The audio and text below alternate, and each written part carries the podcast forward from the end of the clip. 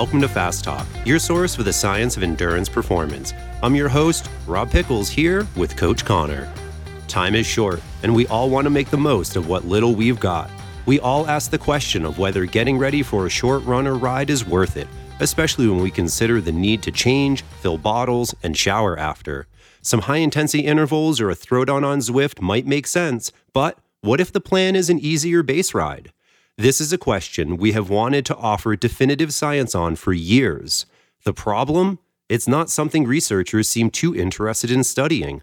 At best, we have a few indirect studies and some theories about how the physiology justifies it.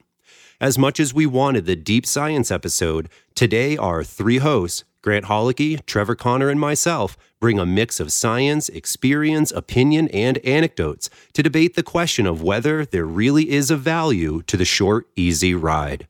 Along with our hosts, we'll hear from top experts in the field, including physiologist Dr. Stephen Seiler, physiologist and coach of UAE Team Emirates Inigo San Millan, and recently retired ex professional Brent Bookwalter. So keep it easy, keep it short, and let's make you fast. Hey there, Fast Talk listeners. You may remember my voice. This is Chris Case, and I'm excited that today's episode of Fast Talk is brought to you by Alter Exploration, my new adventure cycling company. Alter Exploration crafts custom, life altering cycling trips that create opportunities for both physical and mental evolution. Journey with us, and you'll learn how transformation begins where comfort ends. Alter's journeys will take you over hardscrabble climbs and through jaw dropping landscapes. Our trips are best suited for those who could laugh at an adventurous twist of fate, for those who aren't perturbed by 20% gradients, and for those who would never think twice about turning back. Our journeys aren't so much a vacation as an exploration of you and the destination. At the end of each day, you'll be preoccupied as much by the transformative experience as by the satisfaction of exhaustion. Life altered. Learn more about my favorite adventure destinations and start dreaming at alterexploration.com.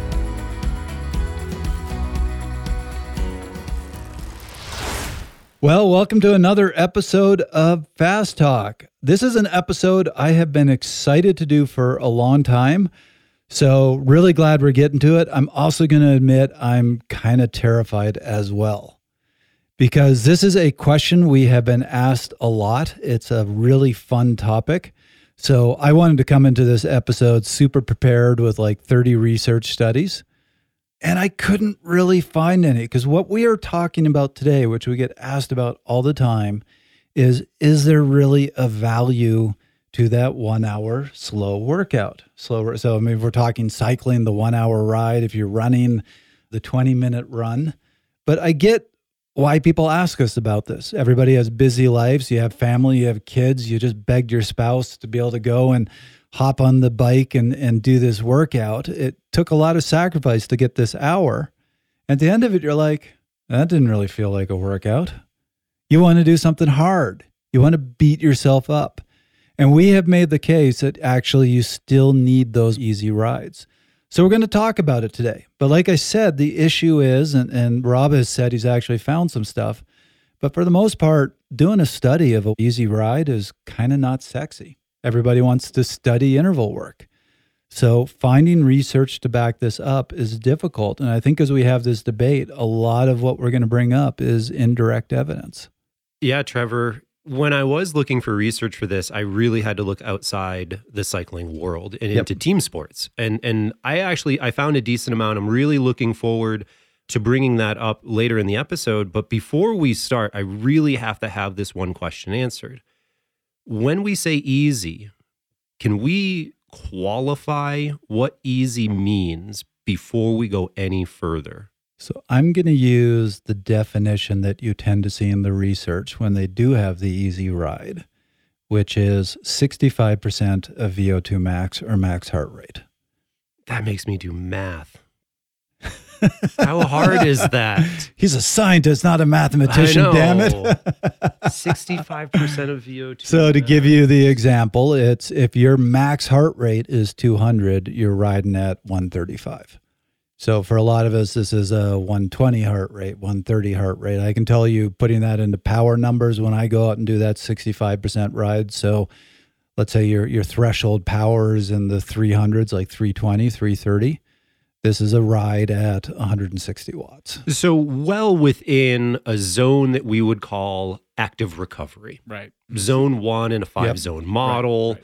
Because here's the thing when you say an easy one hour ride, Trevor, that's the majority of my training.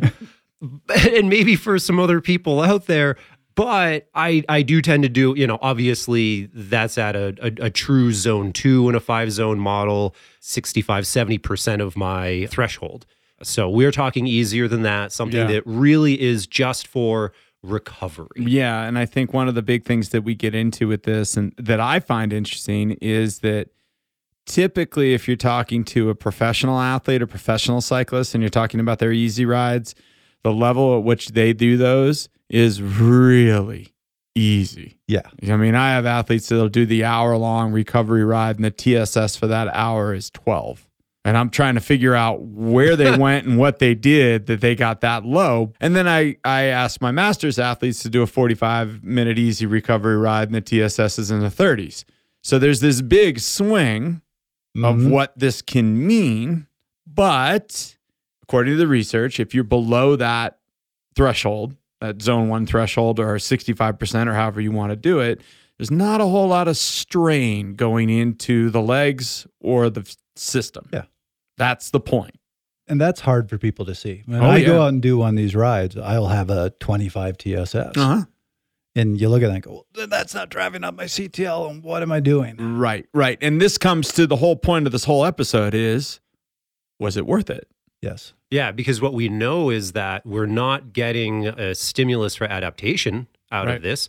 But if that's not the point of doing it, then I think that that's quite all right. And so, yeah, I want to hear from. But are we not? And that's going to be part of the debate here. Is there actually a stim? So, yeah, we've talked about the way to adapt. It's the fundamental principle of training is you produce a stress that's more than your body can handle. And in the case of this workout, it's neither hard nor super long. So absolutely, you're not producing a big stress. So yeah, I agree with you. The the argument should be you're not going to adapt out of it. But what I have found interesting the research is might not be that black and white. shenanigans. Ooh, we're we're gonna have a debate here. Wow. I'm just going to stand over here on this side and watch you two argue. I mean, Texting on your phone. yeah, I'll, I'll just go back to my finish my email. We are starting this just so everybody knows. We are starting this episode 15 minutes late because Grant was just sitting here texting on his phone. I told you I was ready. I can do two things at once. Guys, I'm not texting. I'm just responding to my athlete. It was an email. it's totally different. It was an email. Emails are far more important than a text. which means right? you weren't ready to start talking. Oh, I'm ready to start talking. I'll I'll talk while I type that. It'll just come out weird. just feel bad for whoever gets that email. Hey, guys, none of this is in the outline, just so. Fair enough. Fair enough. Who invited this guy? well, yeah, well, I, I do love how, just so everybody knows, this is in the introduction of our outline. It says this is where we usually introduced our guest, but today it's just Grant, which doesn't make me feel bad or anything. You know, doesn't make, you know, the fact that I carved out time for this doesn't make me feel bad about it or anything. I feel good about myself. I think that Grant has realized that when the first three or four options we have fall through, Yeah, that we yeah, yeah. just it rolls down. Yeah, that's when. I get called. Grant will do it. Oh, guys, I got nothing else to do. Sure, I'll come in. Mikey will eat it. He'll eat anything. I really want to argue, but the truth is, I put that in there just to test if Grant reads the outlines, now you know. Now you know. and he does. so let's actually start there, which you know we we've already started this debate. Let's dive into the physiology of this and whether there are any sort of physiological adaptations. And I'm going to throw something out, and then I know Rob is going to slam me with a bunch of research that he found that he's very excited about. This is why you're so nervous. But you know, like I said, I found it very hard to find studies of this type of workout because let's face it, in the research world, this isn't sexy. Who wants to study the slow one hour ride? You want to study sprint work, Tabata, something like that. So most of the evidence I found or research I found was where they were comparing some sort of interval work to the boring moderate intensity ride. And they didn't want to talk that much about the moderate boring intensity ride which we're always at 65% of VO2 max and 60 to 90 minutes and, and just who cares? It's kind of their their attitude towards it. But what I found interesting was in most of these studies, particularly the ones looking at sprint intensity workouts, they would say, "Oh, this is great because the adaptations from the sprint work were virtually identical to the adaptations from the moderate intensity ride." So you did see improvements in VO2 max, you saw improvements in lactate threshold, whatever, you know, the various markers they were trying to measure. And so they go, well, then sprints are great because it takes less time and you're getting the same gains. But I kind of flipped that around and said, yeah, but you're getting the same gains. You didn't say there were no gains to the moderate intensity ride. Right. Right. There actually were. And it was interesting that nobody's pointing that out that this is that hour boring ride and actually you're seeing adaptations from it. You should keep talking because I want to go back and review your research. I have nothing to back this up at the moment. Hmm. Now, don't, don't look at me and ask me to fill in right now. I am going to say a lot of these studies were into untrained. And we've always said you take somebody Sure. off the couch, you have them do anything, and they're going to improve. So there's the argument you take somebody who's a much more experienced endurance athlete and have them do that moderate intensity versus the sprint intervals. Are you going to see equivocal results? Or is that the case where you're going to see the moderate intensity ride does nothing? You can also have the argument is the sprint interval training going to do that much? Right. From my point of view as a coach, I think so much of what I'm going to come back to in this episode is anecdotal or experiential. Right. Right. What have we seen in athletes and what have I seen in myself? What have I seen in the people I've coached? Because I can tell you that I've seen a huge variance in the people I've coached.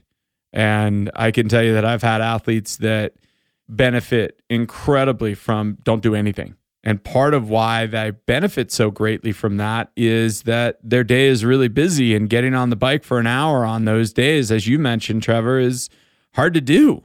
It takes a lot of effort. And so if they can just sit there in a in a day and do nothing, they're ecstatic and it makes everything go better. Their life stress comes down, right? All these other things come down that would stay up if they're trying to do this easy ride. And I have other athletes, man, that if I ask them to sit on the couch, they will tell me how awful they feel the next day, no matter what. And so I would love to find some research that points to one side or the other, but I would still say that so much of this is going to be individual because the way I approach the hour easy ride is keep moving. I almost look at it as lubrication. Because one thing that I do know is that when you don't ride or you don't train for a few days, though you may not have an influence at all on quote unquote fitness, you always have an influence on feel and how you feel when you've taken 2 Mhm. days off and not ridden versus how you feel when you've ridden an hour easy. Those days can be monumentally different. I feel like we just time warped to the end of the episode to a Grant Holicky take home.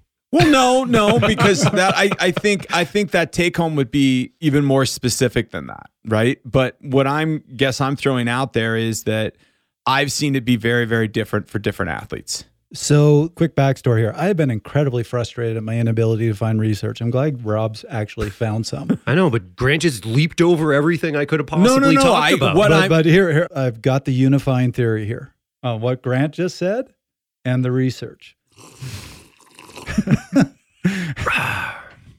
Please, We're, we're, we're, give it to us. we're, we're about to have a fight here. I love it. Grant just flipped off Rob. Rob slurped his water in response. We're- very classy. So let's get this this train back on the tracks. I was incredibly frustrated not be able to find anything. So literally the hour before this episode, I'm like, I got to do one more hunt.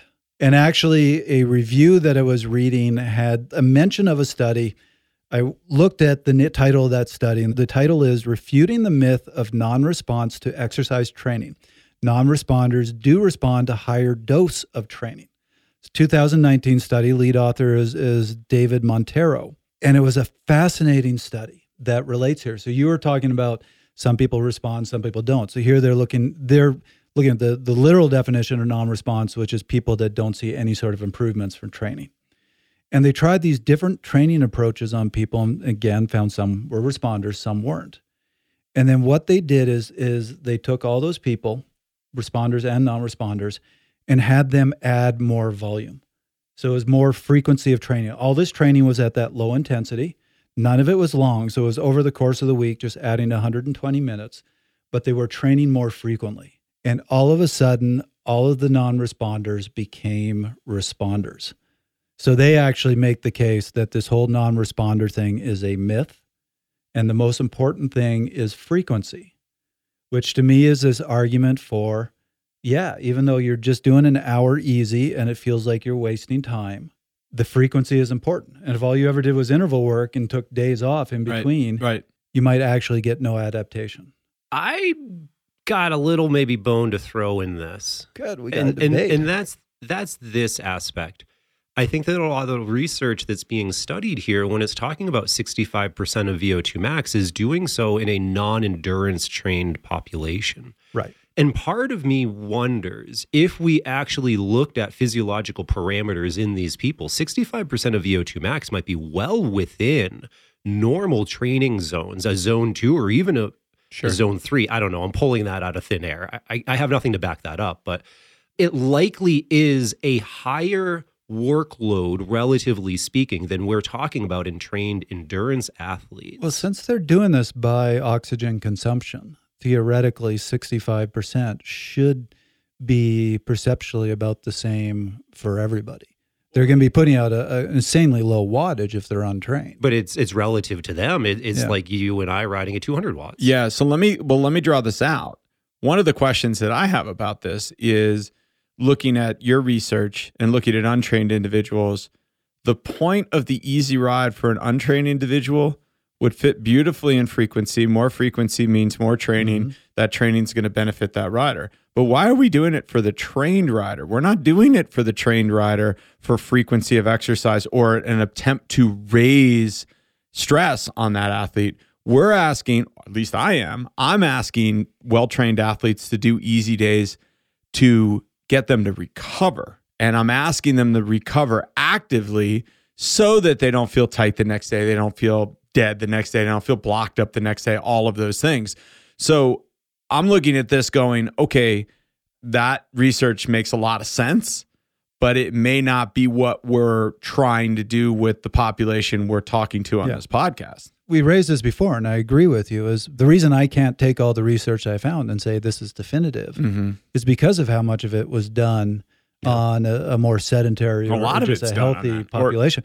it's the same mistake. Like so much of that that sprint intensity training research is that it improves population. everything with the same population. And then they're taking top pros and go, go just do sprints. It's going Right. to improve everything. You go, different population. Well, and the same thing's true on the other side of the coin is that when we're talking about moderately trained individuals, I would venture to say that 90% of the listenership of this podcast is above a moderately trained individual in the lab. Moderately trained individual in the lab is three times a week for 45 minutes. That's usually the definition. So if we're saying that, of course, the moderately trained individual needs a whole bunch of base work before they're allowed to do VO2 max work and see the benefit. Well, a trained in population probably already has the base work. So, like, you have to take everything that's going on in the lab with a grain of salt because it's a different setting. So, I mean, it looks like where we want to get to is talking about where to use these particular rides. Yeah. And that's kind of, if glad you read the outline, on the second part of the outline. Why don't we plow through some of the relevant physiology here? And, and, and Rob, you can jump in on this. And then let's get into that. Where is it useful? How does it Right. fit into a training plan and, and get there? So I'm going to throw out a couple things, and then Rob, you can you can jump on any of these or add to this. But a couple important things to keep in mind. One is we've talked about this before, the importance of autonomic stress. That is, you know, they've shown again and again and again that if you're producing a lot of autonomic stress, and, and I'm not going to dive too deep into the physiology of that, that can push you towards overtraining. You're basically really stressing your nervous system, and your nervous system doesn't like it. And they have shown that above what's called your aerobic threshold, it's on off switch. You start producing autonomic stress. Below that, you don't. So doing interval work is going to produce autonomic stress. But going out and just doing a sweet spot ride is going to produce autonomic stress. And the one thing that that's nice about these slower, shorter rides is zero autonomic stress. So if you can get some training gains from them, you can do that without that risk of overtraining. Couple other things to bring up. You know, we've shown again and again and again, stroke volume is one of the most important adaptations in endurance sports. you are maximally stressing stroke volume at that 65%, unless you're a top pro. So, again, if you're trying to stress a system, riding at 65% of your, your max, you are already stressing that stroke volume. Another thing important to keep in mind this is something Dr. Inigo San Millan has talked about a lot. When you ask him the value of these low intensity workouts, he always goes to your, your MCT transporters. These are your transporters for lactate. So there's MCT1 and MCT4. So MCT4 you tend to find on your more anaerobic cells, and their job is to transport lactate out of the cells. And that can be an issue if you have a ton of MCT4 because you're going to end up with lactate in your blood and it's got nowhere to go. So you have this other type of transporter, MCT1, and you tend to find it on more aerobic tissue that can transport lactate into the cell so that the cell can use that lactate for fuel. What you tend to find is the high intensity work really builds MCT4 transporters. Well, it's that low intensity that builds up MCT1. And that was a really short explanation, but as I just said, this is something that Dr. Inigo San Millan is really focused on, and it's part of why he really pushes for this low intensity work. So before we move on, why don't we hear from him and more thoughts on what these two transporters are all about? This is why doing lactate testing is a very good surrogate to know what happens at the mitochondrial level. If you have a solid mitochondria, and uh, you are able to clear lactate coming from the fast twitch muscle fibers exported by those transporters that I mentioned earlier, the MCT4s, and they're imported into the slow twitch muscle fibers into the mitochondria by another transporter, which is the MCT1, and they're metabolized there for fuel. So you're not only getting rid of that acidic microenvironment, but you also use lactate as an extra fuel. And uh, lactate is a more potent fuel than, than carbohydrates, for example traumatic brain injury patients, for example, they prefer to use the brain prefers to use lactate over glucose, and pretty much every cell in the body would like lactate over glucose because it's a much much uh, simpler process to metabolize it. So, anyways, lactate is, is a great fuel. So when you have a good lactate clearance capacity, you kill two birds with one stone. First, you don't accumulate lactate, and the acidic microenvironment is lower and therefore the muscle contraction is going to be better. And second, you use it as a fuel and you spare other fuels too. But yeah, if you don't have a good uh, mitochondrial function, as you said very well, you will have no other choice than sending the lactate out to the blood, right? Where it's then utilized, burned by almost every cell in the body for fuel again, but it's in the blood. And, and, and this is what it means that you don't have a good lactic clearance capacity in the muscle there was something that really caught my attention that made me go back through some of the research. And this became really important to me and is probably going to be my driving point for the rest of this episode. And then I'm going to throw it to you guys and we can discuss this. But there was a point in one of these MCT studies that said volume and not duration is what's critical to the development of MCT1. And I had to suddenly do a double take on that and go, what do you mean? And I realize it's it's a real subtle difference that you can overlook, but a very important one. What they're basically saying is the duration of your workout, whether you're doing a one hour workout or a six hour workout, doesn't seem to be all that important. But it's the volume when you're thinking about your weekly volume that's important. You need to have some big weekly volume. And that really caught my attention. And I went back and went through some studies that I've read a long time ago and I've quoted a bunch of times in, in this show, including some of the research by Dr. Seiler, some of the research by Dr. Laursen, and suddenly saw that that was pointed out in some of those studies too. And I can't believe in some ways that I, I kind of missed this. So there was a 2009 study by Dr. Seiler that said the same thing, where he basically said, we don't know how the length of a training session affects cell signaling, but we know that volume has a big impact. And I think that's really relevant because it could be just accumulating volume, whether you're doing with a bunch of one hour workouts at low intensity or doing it with some longer workouts. It's actually just the volume that's more important. And there was a very recent study, and we just put up a, a short article by Dr. Stephen Cheung on our website about this study that looked at the two a days and basically said two workouts a day just as good as, as trying to combine that into one workout. See, and this is where things get difficult for me because the conversation, and I think I might need to be pulled back to center on this, the conversation feels like it's shifting a little bit to a zone one in a five zone model to anything below the first lactate breakpoint, which in my opinion is zone one and zone two. Right. Fair. In, in which case, what we're talking about here is just base training of one hour as opposed to base training of four hours at a time. Sure. And I think that that's a very different conversation. Yeah, yeah, I, I would, I'd say so. I mean, there's there's a whole lot of evidence. I mean, we know that you need to train at zone two for whatever. Yep. We As all much time as is, right, possible, right? yeah. Because that makes us really good at clearing. That makes us really good at you know, that's going to have the best influence on our LT. It's going to drive it up the most. And I think that's that's something that needs to almost be repeated at the beginning of every one of these episodes for athletes is remember that zone 2 is going to drive your LT the highest. It's going to have the biggest impact. We forget that, right? But one of the things that I have seen a lot in people is they get on the bike or they they work out 3 times a week, 4 times a week, and they murder themselves 4 times a week. Right. I watched that athlete go to fatigue way sooner than somebody that's doing same 3 hard days a week but with easy riding in between. Of course. Yep. And so right out of the gate, we're going, okay, that easy riding. Everybody in this room just went, of course, to that statement. So that means the whole episode's moot. We all think it's it's worthwhile to do the easy out ride. So my point is that like there's benefit to those easy rides. You're better off doing that than nothing when you're throwing all that intensity in. I agree. I think though that if we talk about stimulus for adaptation, oftentimes what we're talking about is the state that your body is existing in as a baseline, your average level of adaptive stimulus, and then the newly load that you're putting Sure. on it. It's the difference between the Right. two of those Right. that ultimately drives the adaptation that Yeah. we're looking for.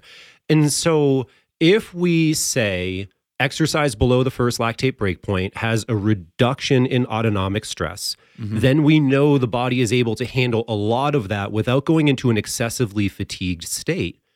I don't see a reason that we would want to do that work at zone one instead of zone two, where our baseline level of stress is going to be higher, meaning our fitness level is ultimately going to be higher. Now, if somebody is only ever exercising at active recovery zone, I will say, then that is their baseline. And one great way for them to get more fitness is to bump that up a little bit while staying below that first lactate So- breakpoint. couple things I will say to there. I actually made a, a particular point. I have yet to say recovery ride. I have been saying the the short, easier ride. So to me, that is below the VT one. So that is zone one and zone two. Particularly because when I get hit with this question of well, what is the value of that ride? Everybody who asks me that question, getting them to ride in zone two is hard enough. Getting them to ride in zone one is next to impossible. So I guarantee you, when we're answering this question, we're answering more of the zone two. The other thing is I've been talking about the, the one th- thing that I brought up is is the sixty five percent. Yeah. And in a lot of zone models, that's actually used as the break point between zone one and zone two. Sure. Well, one of the things that I think is interesting about this is is you guys both alluded to it in some way. If we're only doing an hour, we're only doing 45 minutes. Is there really a great deal of stress created by being in zone 2 in that instead of zone 1? And that's an interesting way to spin Mhm. that question, right? So if we're looking at this and going, so this is so off brand for me because I'm about to suggest doing something or possibly suggest doing something harder than easier. And I'm a huge recovery guy and do it easy and do all that stuff. But if you're not going to strain yourself doing 45 minutes at zone two, and there may be a benefit for being at zone two, maybe you do your recovery rides at zone two. Well, and yeah, at that point, we're just discussing total weekly volume, which which Right, we're right, agreeing in. Hey, however you can drive that volume up is great. Anecdotally, Grant, something that I've noticed is as athletes improve their fitness, mm-hmm. and that zone two, that that LT one breakpoint gets pushed up. If the athlete doesn't also move up their workloads, Right. Their increase in fitness tends to fall off. So let's say the upper end of that zone used to be 175 watts and now it's 200. If you're still only riding at that original wattage prescription, you don't see it move up past 200 anymore. It sort of stagnates. Uh, well. I, I am going to put a caveat into that. What you're talking about is a pretty big gap. 175 to 200 is a big jump. And you do have to shift everything when you make that big jump. One of the arguments that I will make to athletes all the time, though, is you're better off missing low than missing high. So when we're right when Yes. we're playing with a zone, and I look at them and go, you know, five watts too low isn't going to matter. Five watts too high could Makes matter a, difference. lot. I agree. But then coming back full circle to this, does that five watts matter between zone one and zone two? So my answer to that is I am old school. So I look at that. No. Thanks, Grant.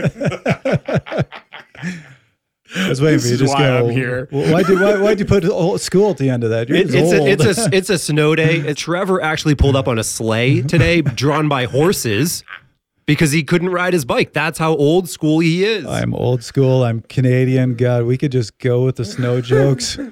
They're snot funny. Any, anywho. So, you know, first of all, yeah, I agree that hitting those numbers when you're doing high intensity gets very important. I'm a big believer that there's a value in riding right at that aerobic threshold. But I think when you're talking zone one and zone two, I think you have a big range that you can work in. The only thing I'll stand on there, which is the old school notion, which I, I still have some belief in, is there are certain things that start to max out right around that 65% of VO2 max. And if you're just going out for a pure recovery ride, below that. If it's a hour ride and it's not just recovery, you want to get some work.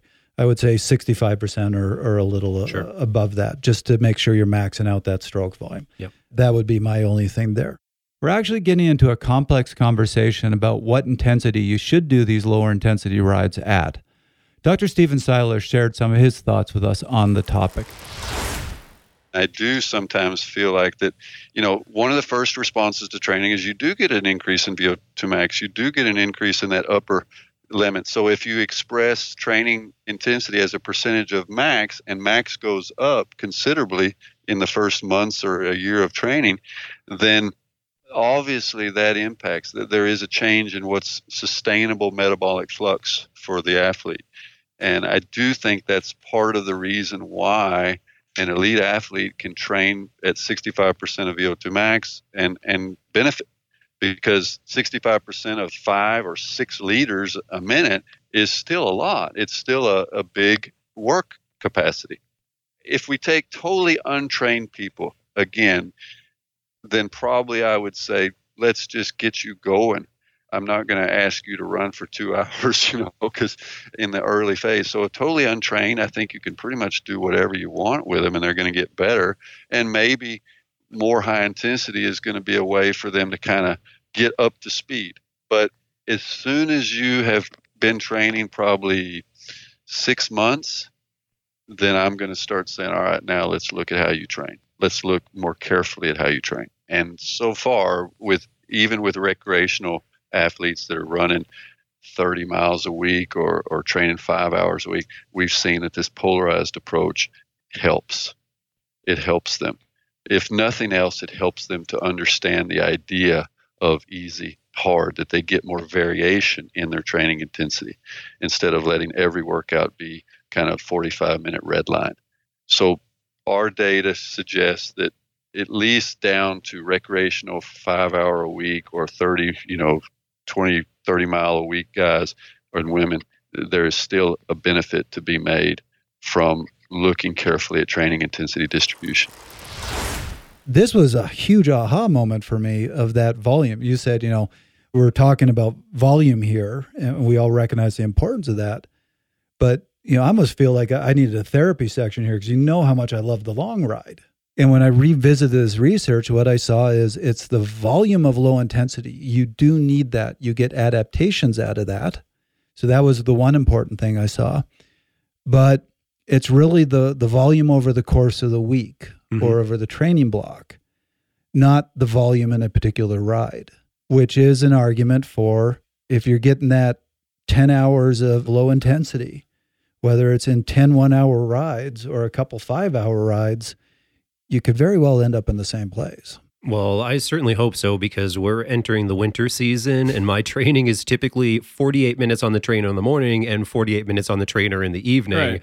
And instead of going out and doing an hour and a half or two hours like I do in the summer, yeah, the weather, yeah, yucky. But this is where I'm going to jump in and say yes, 100% from a pure lab fitness point of view. But we all know that that's not the only thing that has to do with fitness and ability to perform. Those longer rides are important for your brain, your ability to think you can do that. Psychobiological model tells us that those two things are inexorably tied together. So, yes, but don't take this as the I'm going to get rid of the long ride. So, I think there's that value that may be unspoken in the studies that says samesies, but actually experiencing hour three to five and how that feels and how you push yourself through it and how have you talked about surviving the bonk and all of those other things that matters a lot depending on what you're training for And I, I appreciate you saying that because you have no idea how much I had to choke on those words. As I was saying, 10 one hour rides is the same as two five hour rides because I'm like, hell no. Right. But I, I want my 10 five hour rides. But so I agree. And we did a whole episode, and yes, there are benefits. But I think the better way to put this is that one hour ride, don't think of it as just a, a recovery ride. No, it which can is help. often how I, sell, I sold it to my athletes is there are actually adaptations to it. And you do enough of those, they're additive no, it's not going to get you to the same place as if you are also including some of those longer rides. But believe it or not, they are going to add up and you're going to get gains out of them. Well, and I think some of this comes down to the type of athlete we're talking about too. If I'm talking about one of my professional athletes who's training 20 some hours a week, I want Monday to be easy. Like they need a mental break. They need something, you know, hey, we're coming we're coming down here. Now, I have long said I don't care whether you ride or you sit on the couch. You need to rest, whatever that is. You need to rest. So, as a coach, I will look at those two options pretty interchangeably. But I know that most of the athletes that I work with are going to want to move. They just feel better when they move. Now, by contrast, a lot of the people that I work with as a master's athlete only are going to be able to find 12 hours total in a week. So taking away one of those hours to sit on the couch, yeah, they're going to miss out maybe on the possibility of some sort of adaptation, even if they're doing it easily and getting a recovery and being able to hit Tuesday hard. So I do think there's a lot of benefit with that.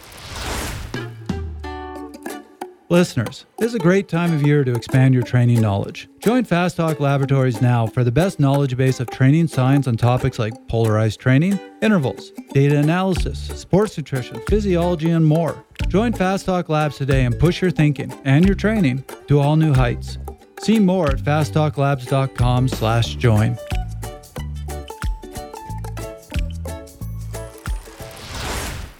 And now we're getting into the next part. So I think this is a good segue into looking at this in terms of the week as part of a week. Because I will say, if you're a high level cyclist and all you do all week is one hour zone one, zone two rides, you're going to lose fitness. Yeah, and you're going to get smoked when it's time to go hard. Right.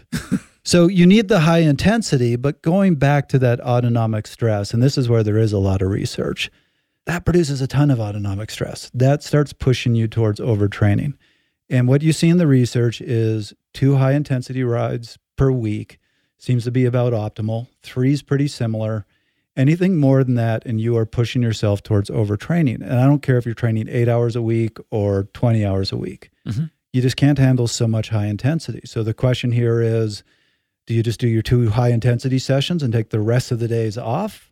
Or do you do these easy one hour rides? And what I'm seeing is these are complementary. You're Yeah. going to get greater gains, even if it's just one hours. So you do it, let's say Tuesday, you do the high intensity, and then it's one hour, zone one, two on Wednesday, another one of those on Thursday. You do intensity on Friday. Even though those two easy ish rides, you're kind of going, well, that felt like a waste of time. It's actually complementary and, and you're getting benefits. Well, I think you're getting benefits in several different ways, and maybe stuff that we can't necessarily quantify.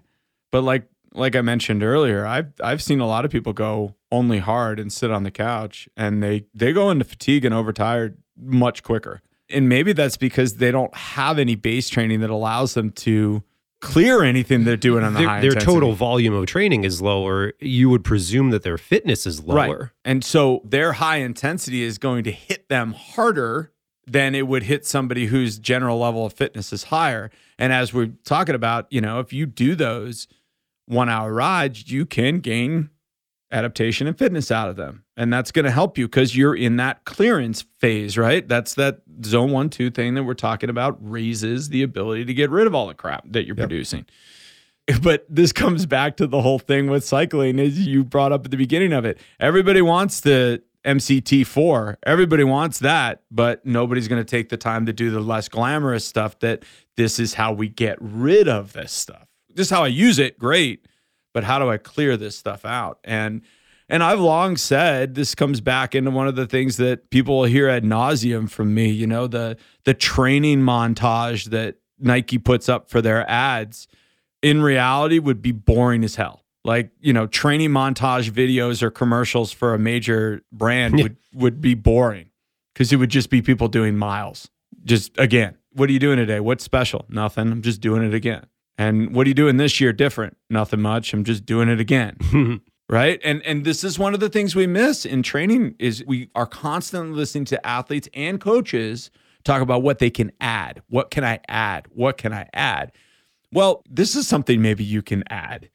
Add your easy rides, get a little bit of adaptation out of them, and give yourself a chance to just enjoy and ride for fun and ride, look around. I, I've come to the place in the last probably 10 years of my riding. It took me till I was in my 40s to enjoy the easy ride. And now I go outside and I'm like, this is amazing. I'm not going to hurt. I'm not going to suffer. I get to look around. It's beautiful. I've certainly noticed that as I've started running again recently with the weather turning. I used to just go out and run kind of hard and it kind of stunk. I'm not going to Yep. lie. And I purposely said, What am I doing to myself? I'm just going to run easy. Yeah. It's a heck of a lot more oh, fun. Oh, unbelievably so. I don't mind it anymore. And and one of the main reasons that people won't continue with exercise programs, if we're talking about getting sedentary people to move, one of the main reasons they don't continue with exercise programs is it hurts and it's hard. And we're not spending time trying to find things that people can do that they enjoy, that's pleasant. This country would look like Canada if we got people to understand. Oh, I'm kidding, but I don't know.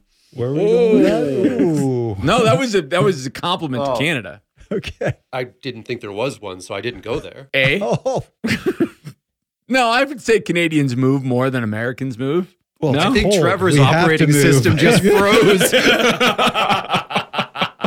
the look on his face was like, I don't know if I agree with that one, Grant. Well, but it, it used to be the you know, case. it's the funniest part of all. It, it's snowing here. It's pretty cold right now, and the whole office has been making fun of me because I have this little portable heater that's now sitting by Grant. And when like I move rooms in our office building, It goes it with you. goes Takes with me, with and I am the Canadian. You know what that is though? That's just experience. You just you, you need like a hundred foot extension cord so it's plugged in at all times. That's just experience. That's I, nothing I just else. need to kind of carry it under my arm. this is just Trevor knowing how to deal with this. I never, ever, ever, ever do a zone one recovery ride. Ever. Well, and this comes back to what we were talking about before, the different types of athletes. If you're only putting out 10 to 12 hours a week, 8 to 12 hours a week, yeah, I don't see a whole lot of reason to doing a zone 1 ride. Do the zone 2 ride and get known adaptation out of it, right? But pointing to your frequency piece, right? Or total time on the bike in a week. I think that makes a, a ton of sense. But I will say this if you are one of those people that is getting a lot of training time in, you know, you're in that ballpark of 15, 16 hours a week, or even I would say above 14, then I think there's a lot of value for the easy recovery day. You keep moving, right? You keep the body well oiled. And I would I would speak for the old farts in the room, myself and Trevor. I'm 40 now, dude. Dude, we're how old are you? You're 49. 51, thank you. Okay, I'll speak for the old fart in the room. I mean, I, I didn't know he was over 50, so man, that's the old guy. But when you start talking about the older, I, I I've certainly noticed this that I don't respond well to a day completely off. I feel tight, I feel Yep. stiff, I'm not comfortable. So I ride on my easy days. So going back to that study I found literally an hour ago about the frequency and showing that more frequent training, even at low intensity, tends to eliminate non-responder effect. Right. You talked about guys that you see or riders that you see that just do high intensity and take the other days off. Yeah. They don't seem to adapt the same way. I would love it if this study was repeated with more experienced athletes where you had some of them doing interval work a few times a week and taking the days off in between.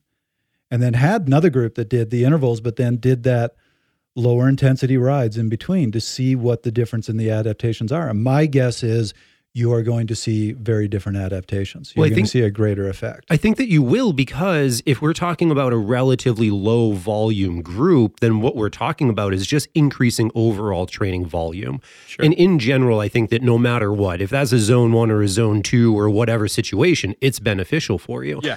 But what I'm really wanting to key in on is not only Grant smashing his elbow on the table, but in in the athlete for whom increasing volume is probably a diminishing return situation mm-hmm.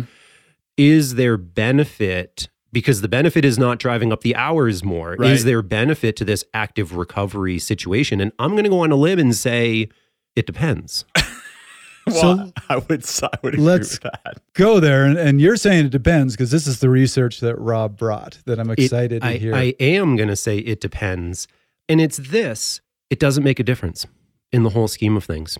And the reason is if we look at and, and i looked at multiple studies that look at inflammatory response with cytokines with looking at markers like c-reactive protein and creatine kinase there is typically very little difference between active and passive recoveries.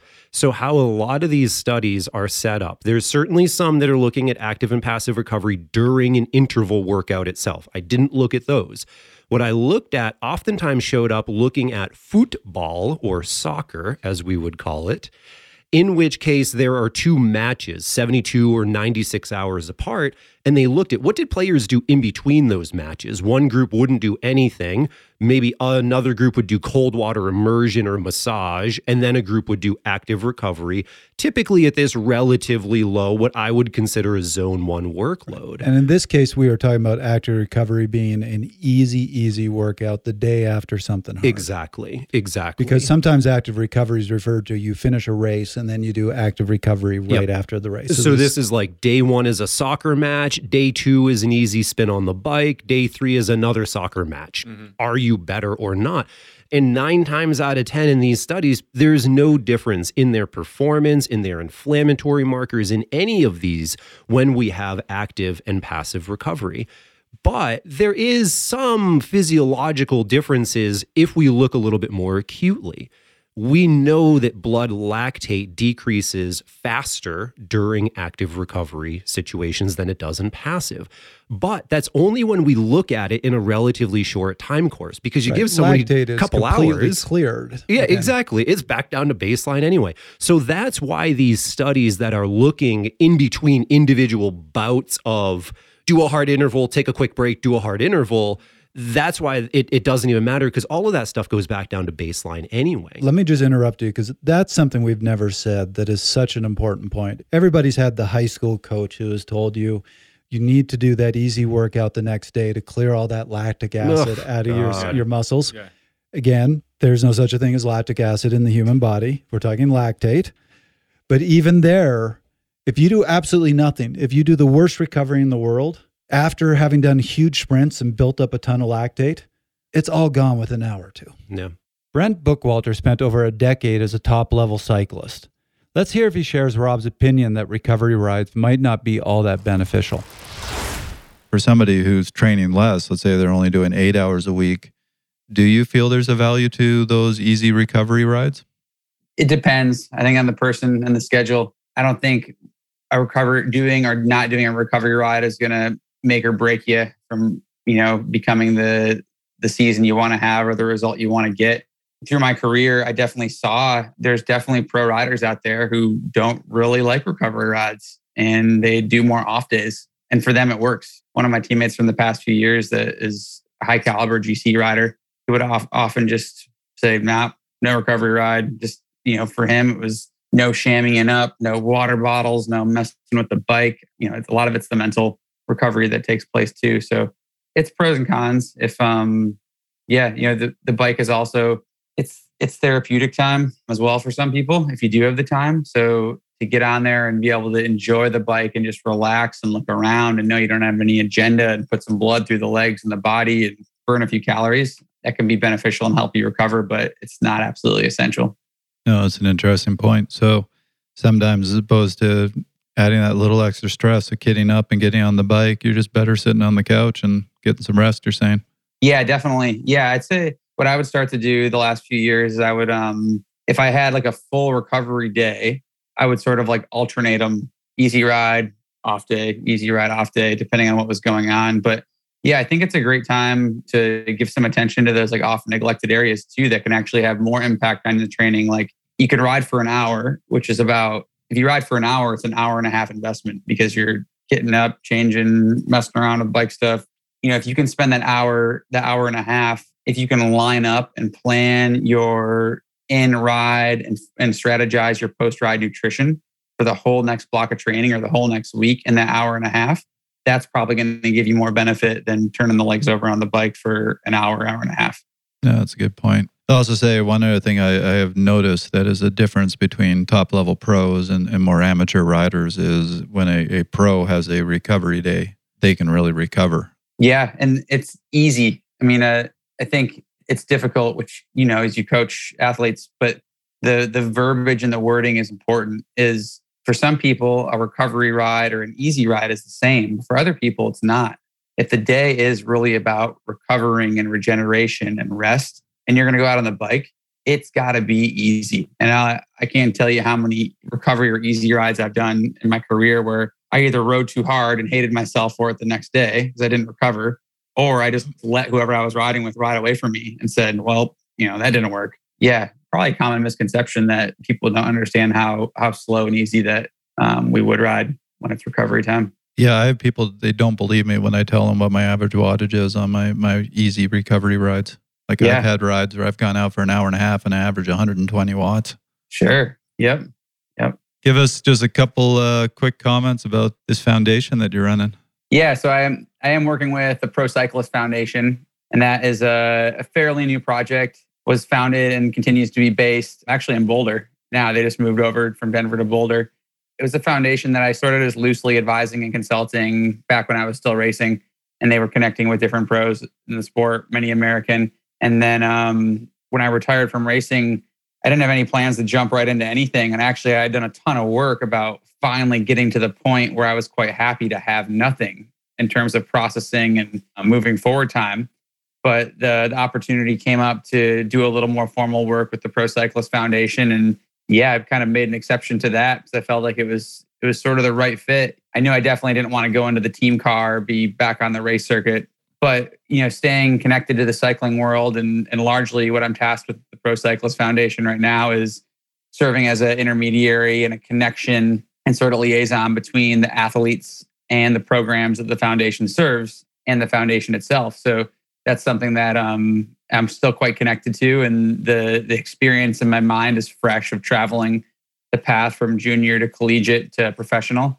Yeah, and I'm enjoying sharing my experience there and and reconnecting and keeping that line of communication open with many of my peers, and then also having the excuse now to you know try to get to know some of the women more or some some of the different discipline riders and broaden my my horizons and perspective there. So yeah, it's a nice combination of new enough, but um, also familiar enough that I'm not totally squirming out of water either. So, I also looked at a few other studies outside of just this inflammatory side of things where they were looking at delayed onset muscle soreness DOMS. And this one was a little bit more murky. In some of the direct measurements of DOMS, there was an improvement with and this study looked at medium intensity continuous exercise gotta love gotta love that term i personally hate it but i know what they mean hmm. if anything uh, strength recovery actually improved 72 or 96 hours after baseline so there is one study that shows hey doing something active is potentially beneficial the thing that really maybe put some benefit, really maybe that doesn't make any sense. Perfect is for this episode exactly is that exercise itself, right? And I'm talking, I'm focused solely on active recovery for right. this. Exercise itself is going to increase an analgesic effect within our body, and that's potentially where this DOMS situation yeah. comes in, yeah. and that in itself could improve performance and be worthwhile because you're just less sore. You don't hurt as bad. Exactly. And that analgesic effect takes place because of serotonin increases in the body. And then also how endogenous in our own body opioids tend to mm-hmm. work. Mm-hmm. In that situation, we don't have to actually actively recover the affected muscles. No, we just have to move. We just have to move. And so you can be really sore from swimming or from mm-hmm. running, because I'm sore from swimming. Uh, so you can be really sore from running, have quads that are on fire, can't walk up and down stairs. You can go, for, a swim, with a kickboard, Yep. not even use your legs, Yep. And probably be in a better place because of this analgesic effect. What he meant was with a pull buoy, not with a kickboard for anybody who's a swimmer. But But that's how much I know about swimming. Yeah, but I, I think that anecdotally this speaks to it. You know, I think we've all been in that place where we've done a lift or something and we're like, oh, we're going to move the next day. Or I did, oh, that probably helped me with DOMS. And yeah, there's a reason it does. I love what you just said. That probably helped me, Yeah. which is my last point. And that is if people remember back to the You're to steal this point from me. It is. If pe- if people remember back to the episode we did with Scott Frey, the placebo effect was a big part of this. Mhm. And so why I said it depends is I think it matters if you think active recovery is beneficial for you. Well, let's let's let's look at almost all the stuff that's coming out in recovery in general. I'm sorry to cut you off. Maybe this is what you were going to say, but we can look at the boots. We can look at recovery protein. We can look. There is all this research starting to come out on these things that say they don't really matter. But if you think they matter, they matter. The whole ice bath thing, right? Like, oh, ice baths don't help. Ice baths don't help. But then there's still going to be this population that that swears by an ice bath because they think it helps them. Now, I think there's aspects of the ice bath that do help that we aren't looking at, but that's neither here nor there. But that's a major piece of all of this stuff. And this is what I'm trying to get at when I'm talking about people that are doing a big volume already. Why move instead of sitting on the couch? Well, now we've got a little bit of evidence that the analgesic effect is going to help because of serotonin and some of the other things that are going to go in there. I'm probably just going to feel better on a Monday if I moved. So I'm going to add a, a couple things. First of all, very important that everybody understands you only get DOMS, that's the delayed onset muscle soreness, when you do heavy eccentric activity. So running, if you're a triathlete, you're a runner, if you're in the weight room, if you're doing plyometrics, you're going to get a lot of that.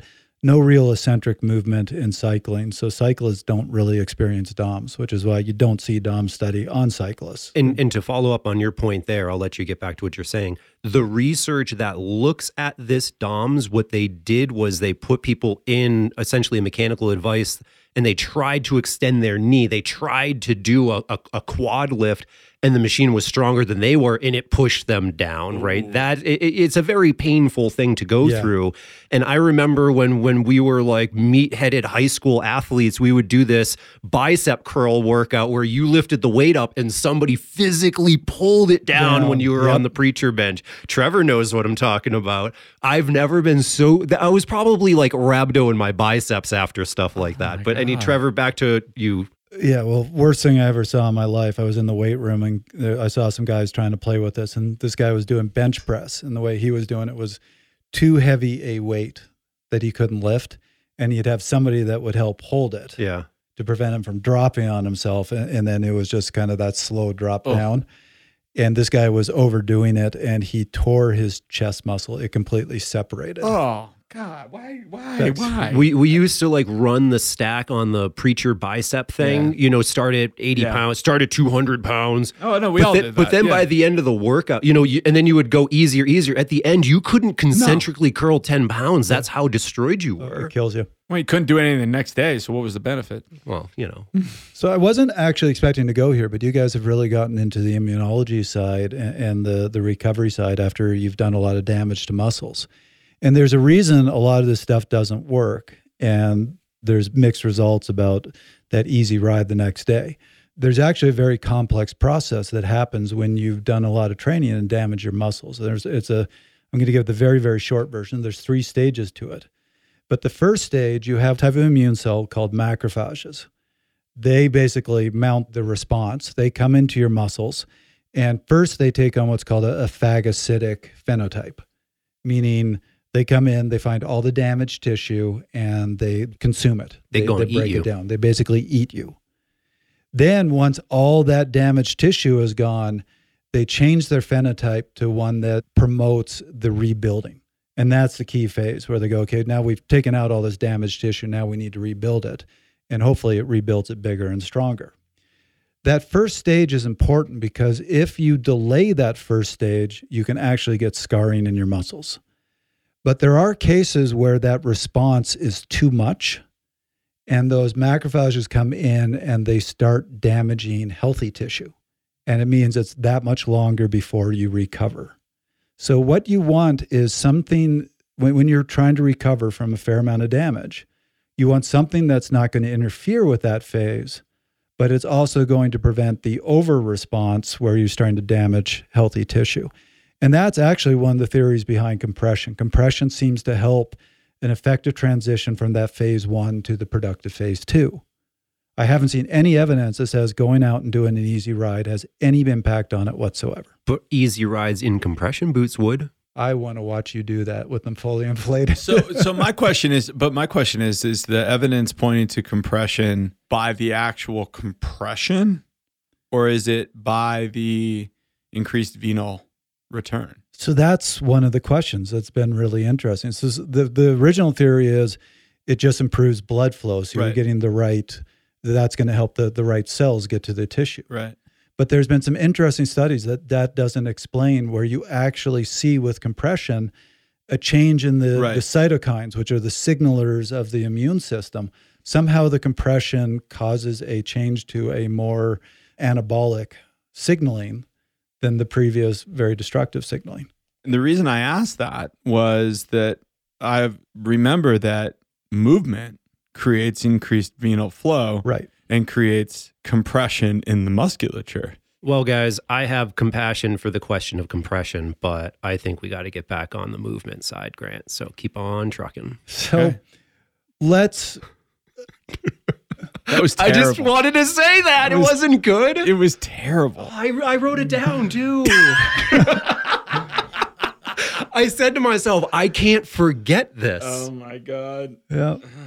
So let's wrap this up because I think we could continue two hours having this discussion because it's such an interesting one. There is not definitive science. this on is a debate, not a discussion. yeah, it's a debate, which is great.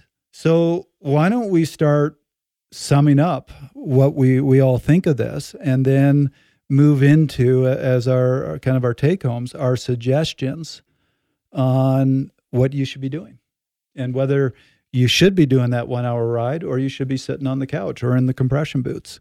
I think you should be doing the one hour ride, but I think it's dumb to do it at zone one, that people ought to bump that up to zone two because then we're just increasing your overall volume. If you're one of Grant's pros or if you're just significantly better than I am, then certainly do an active recovery ride if it's going to make you feel better and help you with other things. But don't do it because the science is saying you have to do it to clear these metabolites, because frankly, that's probably not very true. I'd agree with that completely. My my biggest take home on this is you need to have days that you are shutting down, that you're recovering mentally and physically. We all are going to need those days. If if you're somebody like Rob who is deriving a lot of joy and deriving a lot of just clearness of head because you get to do an hour ride, like that's one of those things that is probably a major part of your life and your happiness, then continue to do that ride if you're somebody who, man, that hour ride is going to add a huge amount of stress to my Monday just to find the time to get it done, don't do the ride. Just hang out, relax a little bit. I think one of the things that we really miss in all of this with athletes is yes, we want them to have recovery days. We want them to have days that come down, but that extends so far beyond just the bike. And so finding I've moved to having athletes have their recovery day Sunday. So there's nothing to do. There's no work, there's no stress, there's no anything. Can I get the parasympathetic nervous system back in? Can I get them to sleep? Can I get them to smile? Can I get them to have a good time? So I think it's really extraordinarily personal as to what you should do on these days. I've found for me at 49 years old, if I don't move on a day, I feel really tight the next day and I don't like that feeling. So I like to move. So I'm going to bring up one other bit of research that we, we didn't talk about because I just wrote an article answering the question if you're only training five, six hours a week, is polarized training still effective? And I found actually a bunch of studies on that comparing polarized training to sweet spot training to a bunch of different training approaches with the athletes doing just under five hours of training a week. And what they found was polarized was just as effective and in a couple cases more effective. And if you're doing less than five hours a week polarized, you're doing very, very, Very. little high intensity and Yeah. a whole lot of that zone one, zone two riding Yeah. or training. And yet it's still effective. Yeah. So I do think those workouts are very valuable. What I've got from everything I looked at and from this conversation is we know that the low intensity and high intensity both promote that PGC1 alpha pathway, which is what produces most of your endurance gains. They promote it through different means. The way they hit that pathway is differently. And I've, I've explained that in different episodes. I won't go into that today. And it's additive.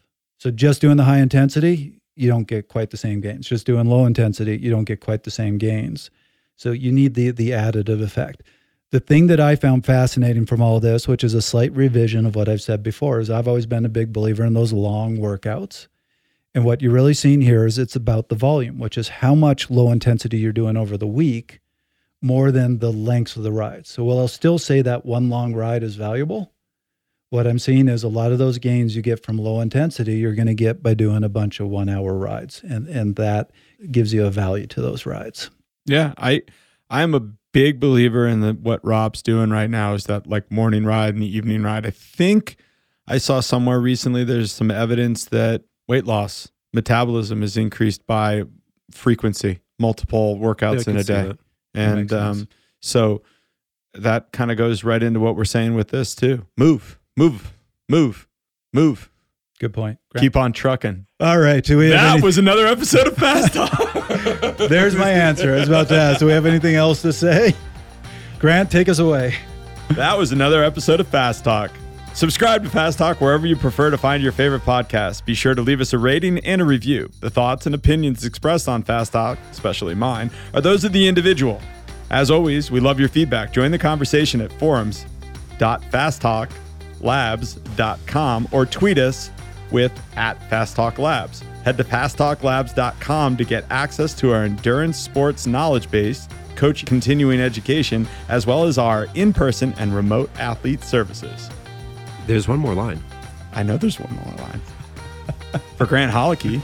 No, for Rob Pickels and Trevor Connor. I almost I'm got. Grant Holicky. That's all, folks. Yibbity yibbity yibbity.